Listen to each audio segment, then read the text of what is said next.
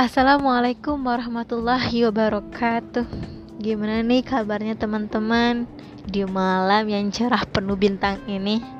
Mungkin teman-teman lagi santai-santainya ya Atau mungkin lagi sibuk-sibuknya ngerjain tugas. Nah eh, kali ini saya mau sharing-sharing nih Tentang pendidikan di Timur Tengah Mungkin teman-teman juga sudah tahu ya wilayah-wilayah mana sih yang ada di Timur Tengah. Dan kali ini yang menjadi topik pembicaraan saya yaitu tentang pendidikannya. Salah satu contoh universitas yang sudah masyhur di Timur Tengah adalah Al Azhar dan itu tidak di apa ya tidak dimu tidak diragukan lagi ya tidak diragukan lagi bahwa pendidikan di Mesir khususnya di Al Azhar itu sudah terbilang bagus. Tetapi di kalangan masyarakat Indonesia dari kalangan mahasiswa dan para pelajarnya kurang tertarik bahkan tidak terlalu minat untuk belajar di Timur Tengah Nah, di sini di sini saya akan memaparkan beberapa hal tentang pendidikan di Timur Tengah yang mungkin teman-teman sendiri kurang tahu ya. Dan ini menjadi salah satu alasan mengapa saya menjadikan pendidikan di Timur Tengah itu sebagai topik pembicaraan di podcast saya kali ini. Banyak sekali apa ya keunikan yang mungkin jarang terdengar oleh orang tentang pendidikan di Timur Tengah terutama di Yaman dan Yaman merupakan salah satu negara yang ingin saya kunjungi dan saya ingin studi di sana. Nah, mungkin ada beberapa beberapa anggapan teman-teman yang menjadi halangan untuk studi di Timur Tengah ya. Dan di sini saya akan mengungkapin nih tiga mitos tentang belajar di Timur Tengah. Yang mungkin itu salah berat, salah banget ya teman-teman. Yang pertama itu belajar di Timur Tengah sangat menegangkan bagi siswa internasional. Nah, ini kesalahpahaman umum di antara siswa yang tinggal di luar wilayah.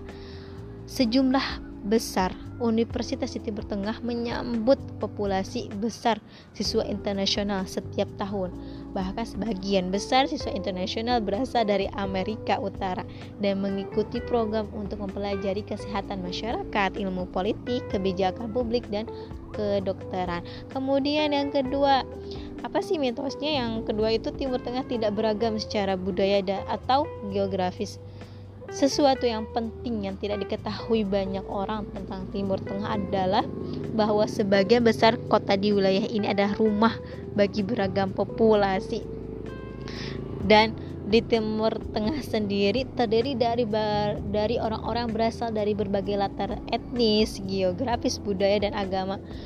Nah, jadi salah ya kalau teman-teman beranggapan bahwa di Timur Tengah itu tidak beragam secara budaya dan geografis malahan mereka terdiri dari berbagai etnis ya berbeda agama juga banyak Nah, kemudian yang ketiga, isunya apa sih? Mitosnya apa? Yang ketiga, semua wanita di Timur Tengah harus mematuhi aturan berpakaian yang ketat. Nah, ini diamati dari berbagai bagian Timur Tengah, tetapi tidak di mana-mana negara-negara Timur Tengah umumnya cukup konservatif dan dengan demikian wanita didorong untuk berpakaian lebih sederhana. Beberapa wanita bahkan orang barat dan non-muslim diharuskan mengenakan jilbab di negara-negara Timur Tengah tertentu. Nah, contohnya mungkin di Dubai ada batasan-batasan pada kode pakaian ya untuk wanita kecuali di tempat-tempat umum tertentu. Agama dan tradisi adalah dua hal yang sangat mempengaruhi norma-norma budaya di Timur Tengah dan siswa akan mendapatkan pemahaman dan apresiasi yang lebih baik untuk Timur Tengah ketika pengetahuan budaya mereka semakin dalam.